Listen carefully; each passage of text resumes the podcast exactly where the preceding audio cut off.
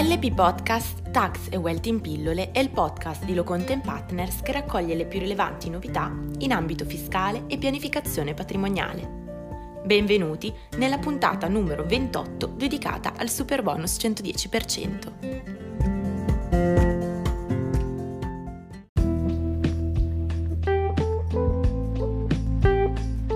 Ecco il primo quesito.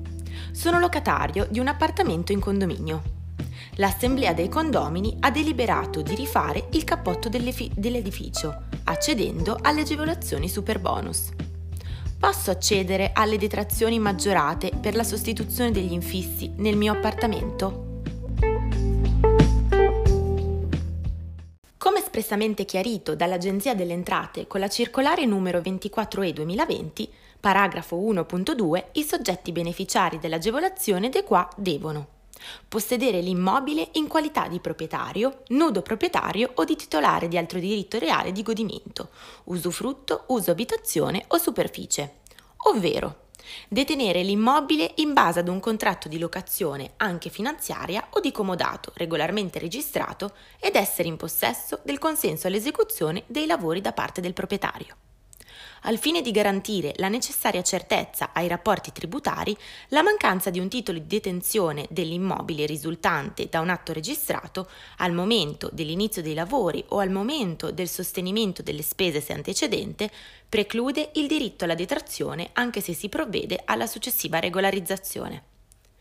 Posto quanto sopra, ai sensi dell'articolo 119, del decreto rilancio, la maxi detrazione è riconosciuta per le spese documentate e rimaste a carico del contribuente sostenute dal 1 luglio 2020 al 31 dicembre 2021 per specifici interventi di riqualificazione energetica ed adeguamento sismico degli edifici, cosiddetti lavori trainanti, ovvero coibentazione di almeno il 25% delle pareti dell'edificio Installazione di impianti di riscaldamento utilizzando caldaie a condensazione o pompe di calore.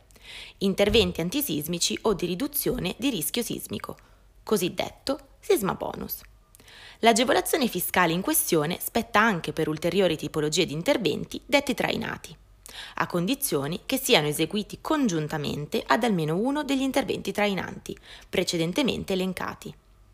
In linea con quanto sopra evidenziato, il lettore potrà beneficiare della misura agevolativa de qua a condizione che l'intervento di sostituzione degli infissi, qualificato come trainato, sia effettuato congiuntamente all'intervento trainante previsto.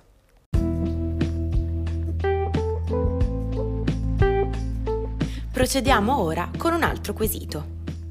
L'articolo 121, decreto legge rilancio, consente ai contribuenti in luogo dell'utilizzo diretto della detrazione spettante per la realizzazione degli interventi di efficientamento energetico e o antisismici, di optare per un contributo sotto forma di sconto in fattura.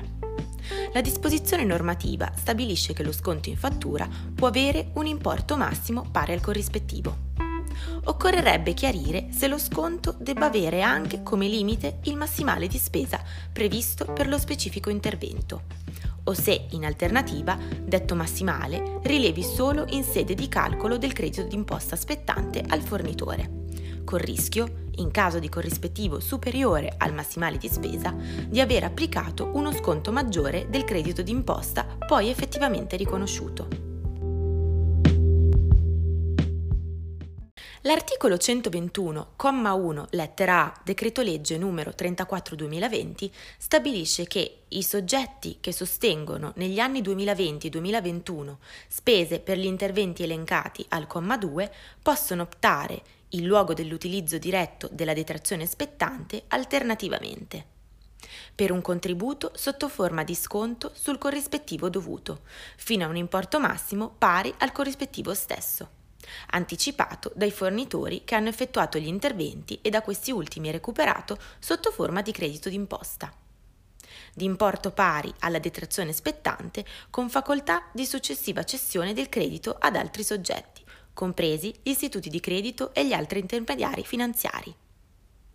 Dal, tero- dal, tenore della norma richiamata si comprende pertanto che il credito d'imposta, del quale potrà beneficiare il fornitore che applica lo sconto in fattura, sarà pari alla detrazione spettante al contribuente, calcolata sulla base della spesa ottenu- sostenuta e del massimale di spesa stabilito per ciascuna tipologia di intervento. Per la parte di spesa eccedente il massimale, il contribuente non beneficerà di alcuna detrazione e di conseguenza il fornitore non potrà vedersi riconosciuto alcun credito d'imposta. Bene, la puntata odierna termina qui. Vi aspettiamo venerdì, sempre alla stessa ora, con una nuova puntata della rubrica Art Advisory. Lo studio Lo Content Partners vi augura una buona serata.